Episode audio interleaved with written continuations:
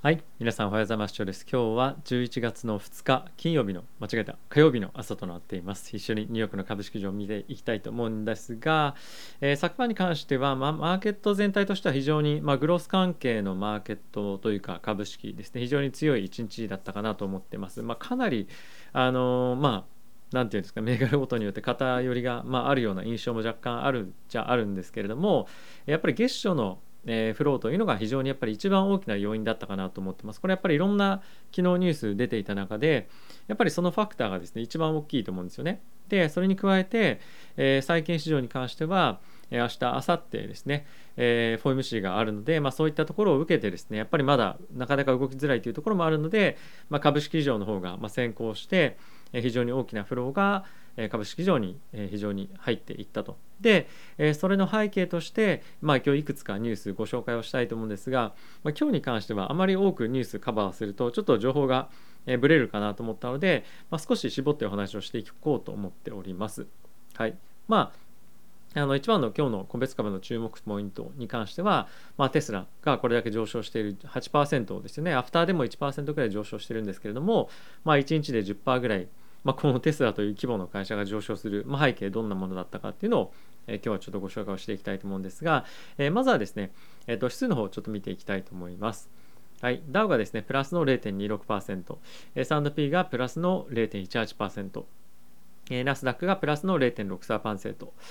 0.63%、63%ですね。ラッセル2000がプラスの2.65%となっておりました。で、え金利に関しては米国の10年債はまほぼ変わらずというような感じで、あとはここ最近非常に急上昇していたえオーストラリアの金利とかっていうところもえかなり落ち着いてきているような状況です。で、えやっぱりですね、世界的な金利のまあ、ちょっと高騰っていうのがここ、まあ、数日間というか1週間ぐらいあったわけなんですけれども、まあ、そこに関しても少しやっぱ落ち着いてきた感っていうのは、まあ、あったりですとか、まあ、この辺りも月初のフローというところもあって、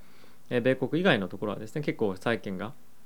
え買われていたりとかっていうのも、まあ、あったりはするので、まあ、少しずつあの沈静化していくんではないかなと思ってはおります。はい、で FX に関してはドル円がまあ114円ぐらいですね、まあ、その辺りで落ち着いているので、え一つまあいい、あのまあ、兆候かなと思っております。でちょっと一旦ニュースに行く前に先ほどの、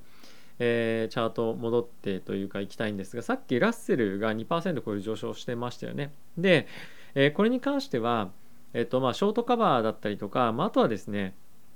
あの、まあ、かなり割安になってる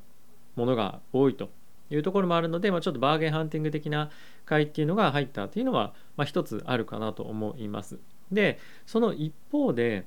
えー、それらの銘柄に対して、えー、どんどんどんどんポジションを積み増していって、えー、長期保有していくかどうかっていう話とはまた少し僕は別かなと思っていて、えなぜかというとあのやっぱりバーゲンハンティングしているような企業に関しては中にはまあ全てじゃないんですよ。あの中には非常にファンダメンタルもいいですし長期的にビジネスモデルも非常にいい製品もいいという会社ももちろんなくはないかと思う一方で、まあ、今回のやっぱり買いに関しては、まあ、割安感というところだったりとか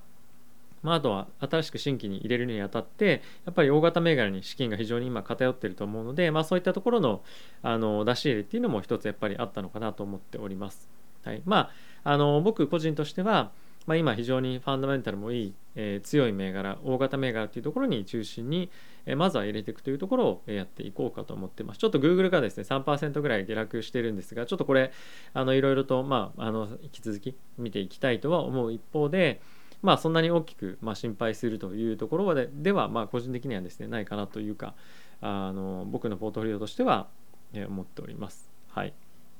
まあ、あのまたおいおいですね、この辺りも触れていきたいと思うんですが、えー、ここからですね、皆さんと一緒にウォール・ストリート・ジャーナルとブルームバーグちょっとニュース見ていきたいと思います。あと、ロイターもですね。で、えー、その前にですね、もしこのチャンネルを応援してくれくださるという方がいらっしゃいましたら、えー、チャンネル登録や、あとはベルボタンも押していただけると、えこのチャンネルの非常に大きなサポートになりますし、あとはグッドボタンもですね、押していただけると、え、嬉しいです。よろしくお願いいたします。では、えこちらから、えですね、まずニュース見ていきたいんですが、もう今日の一番のトピック何といってもこの COP26 じゃないかなと思ってます。まあ、各国の首脳ですとか、まあ、非常に、え、ま重要人物があの集まって、まあ、気候変動に対していろいろと現在いろんな話をしているわけなんですけれども、まあ、思った以上に、えー、これらのあの、まあ、主要な国が、まあ、国 国が発展途上国に向けてのサポートっていうところも今後拡大していきますよというところだったりとかあとはですね世界各国も、まあ、これまでに立てていた目標よりも、まあ、大幅に、えーまあ、なんていうんですかねあの温暖化に向けて対策を取っていくというような、まあ、計画を発表していたりとかっていうところもあって、まあ、テスラの上昇というのが、まあ、非常に一つ大きく引き起こされたんではないかなと思っています。で今の、え、国際会議とかで言われているのは、まあ、ネットゼロっていう言葉を皆さんも少しずついろんなところで聞いていたりとかカーボンニュートラルっていう言葉聞いたりとかすると思うんですけれども今はですね2050年に向けて、まあ、ネットゼロとかっていうところが、ま、非常に議論されているわけなんですが、まあ、これはですねあのまあ第一段階みたいな感じで、まあ、あの制定されているのかなと個人的には思っていて今の先進企業に関しては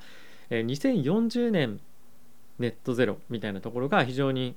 えー、まあ、叫ばれてるとか掲げ掲げられているんですよね目標として。でこういった目標のあの前倒し化っていうのが今やっぱり本当に起こっていてかつこれを前倒しできないところはなんかダメなんじゃないかみたいな、まあ、論調っていうのが今後将来的にやっぱあるんじゃないかと僕は思っています。なので、まあ、今後、えー、少し、まあ、1年ぐらい前ですかねちょうど本当に1年ぐらい前にあのまあ、一時期 ICLN ですとか、まあ、その気候変動関連えーまあ、クリーンエネルギー関連のえー、ていうんですか ETF が非常に盛り上がったタイミングがありましたけれども、まあ、そういったところに対して、えー、さらに資金が今後入っていく可能性っていうのは、まあ、ちょっと強くなっていくんじゃないかなと思ってます。でそれに伴って、えー、テスラですかねへの資金の流入だったりとか、まあ、クリーンエネルギー関係の資金の流入は思った以上に加速してでかつもっともっと大規模に入ってくるんじゃないかなとあの思っています。やっぱり非常に大きく資金として、まあ、成長産業だよねっていうところでまず資金を入れるというのもある一方でやっぱりそれ周りの、えー、投資家の何て言うんですか要望っていうのがやっぱり大きくてどんどんどんどん新しいファンドが立ち上がったりとか、まあ、そういった方向へ資金入れてますかあなたたちのファンドみたいな感じになってきたりもするとなので投資家への圧力っていうのはかなり強くなってくることもあってテスラっていうのはやっぱ非常に買いやすいストーリーの株なんですよね。やっぱり自分たちでもソーラーの、えー、まあ、パネルとかを使って電力を、まあ、あの太陽から太陽光でもらって、えー、自社の、まあ、製造ラインとかっていうのを回してるとかっていうのもやっぱりあったりしますし、まあ、何から何まで彼らに関しては、えー、まあ、何から何まででとちょっと語弊ありますけれども、まあ、クリーンエネルギーに寄与していると。でかつ、え今後も積極的にえ世界各国に今は、まあ、インドにも今後工場を作るとかっていうのを発表してますけれども、え世界各国に対して、労働力の提供というところも行っていますし、まあ、そういったことをすることで、まあ、非常に経済も下支えされるということでやっぱ政治との、非常に密接な関係かつ良好な関係っていうのが、え持ててる、まあ、これもあって、えテスラっていうのは今後投資家が最も投資やす投資をしやすい企業の一つになってくるかと思います。この辺りは今後どこまで成長するかっていうのは正直分かりませんしこの1兆ドル ,1 兆ドル超えたあの1トリリオンダラーカンパニーになってから10%ぐらい1日で上がるって、まあ、かなりすごい成長ですよね。はいまあ、これちょっと本当信じられないぐらいなことだと思うんですけれども、まあ、こういったのがあのトレンドとして、え続いていくんではないかと思っております。まあ、その一方で今日に関してはえー、小型株小型株へのバーゲンハンティング会的な買いっていうのは入りましたけれども基本的に、えー、今年から来年にかけての、え、この約1年ちょっとの期間に関しては、え、確実に僕はこれ 確実にっていうか言っていいか分かんないんですけど僕としては、え、非常にファンダメンタルがいい大型企業の方がまあ競争優位性もあってパフォーマンスはいいんではないかなと、ま、僕は思っております。はいまあ、ちょっとこの辺は分からないですし、まあ、そのどういった銘柄に投資したいかっていう個人的な、あのー、て言うんですかね、まあ、好みもあると思うので、まあ、そのあたりはあのそういったところも考えて投資していっていただけたらなと思っております。はい。まあ、ウォール・ストリート・ジャーナルから今日はそれだけにちょっとしたいと思っていて、えー、ブルンバーグの方ですね、に関しては、まあ、引き続き一面というか一番上は、えー、気候変動絡みの、えニュース COP26 から見のニュースとしてやっぱなってるので、えこの辺りの注目度プラス、え経済への、まあ波及効果っていうのはかなり大きくなってくると思います。はいはい、でもう一個注目していきたいのが、まあ、引き続き中国ですよね。あのまだまだこのデベロッパー関係の、えー、債権の、えー、支払いっていうのが、まあ、今後どうなっていくかっていうのはまああの闇が深いというかあのことかと思ってます。今のところはまだまだクーポン払えたりとか、えー、支払いできてると思うんですけれどもこれが支払いを継続できるかっていうとまあ少しもしかすると難しい可能性は十分あるかと思います。でそれはなぜかっていうとやっぱり中国の経済自体今ものすごいあの成長産業ももちろんあるんですけども、えー、少しやっぱ成長が鈍化してきていると。でそもそも政府としても、えー、この中国のデベロッパー関係をベースとした経済成長っていうのはもうちょっといいよねというかやめたいよねっていうのは思ってきてると。でその中で今デフォルトがこの初期の段階でバンバン起こり始めたらマーケットかなり混乱するということだと僕は思うのでやっぱり今のところはある程度資金を工面できるようにアシストを何かしらやっぱしていると思うんですよね。でこれが少しずつまああの徐々に状況を改善していったりとかっていうふうにする中で、まあ、多少のデフォルトが起こったりとか、まあ、小さい企業が大きく潰れたりとかっていうのは、まあ、将来的にはあると思うんですがこの中国国内とかいきなり潰れ始めたりとかすると、まあ、まりにもやっぱ波及効果大きいというところでこの辺はちょっと抑えているのいるような状況にあるんじゃないかなと思ってます。いずれにせよちょっとこういった、え、中国関連の、え、ニュースっていうところはまだまだちょっと難しい局面があるかと思ってますし、まあ、あとはですねちょっとあの今日画面を一緒に見ながらご紹介はできないんですがえっとですねえっとまあ、非常に今あの注目をされているフォートナイトでしたっけ？あと ででしたっけ？ってちょっと聞いて申し訳ないんですがアメリカの方でもここ最近非常に、えーまあ、注目をされていたゲーム会社が中国の方であすいませんテンセントだったかな？あのちょっと 細かいこと忘れちゃったんですけどあの中国の方でえー、ゲームの提供がまあ終わる。でかつそれが確かテンセントがかかっていたりとかっていうふうにしていて、まあ、そういったゲーム産業が少しずつあの、まあ、衰退じゃないんですけどあの、まあ、規制が本当に実装され始めたということで、まあ、結構ですねやっぱりそういった大手テックのところがダメージを食らうようなニュースとかも、まあ、若干出てきてたりもすると。ちょっともう少し詳しく僕もニュース見ないといけないかなと思ってるんですが、まあ、やはりいろいろとえー、規制がその不動産っていうところもそうですしテックのところも、まあ、こういう枠組みでフレームワークでやっていきますよっていうところから、まあ、本当に、まあ、そういったところから実装されていくようなフェーズに今入ってきている中で、え、なかなか、え、経済の発展っていうところに向かっていいニュースが中国はやっぱないんですよね。なのでまあこの辺りに関しては引き続き、えー、注目をしていきたい。でかつ中国で投資を今できるとすると、えー、国策として今後も注力をしていく EV とか、まあ、その辺りになってくるのかなと個人的には思っております。ちょっとあの普段からあまり見てないので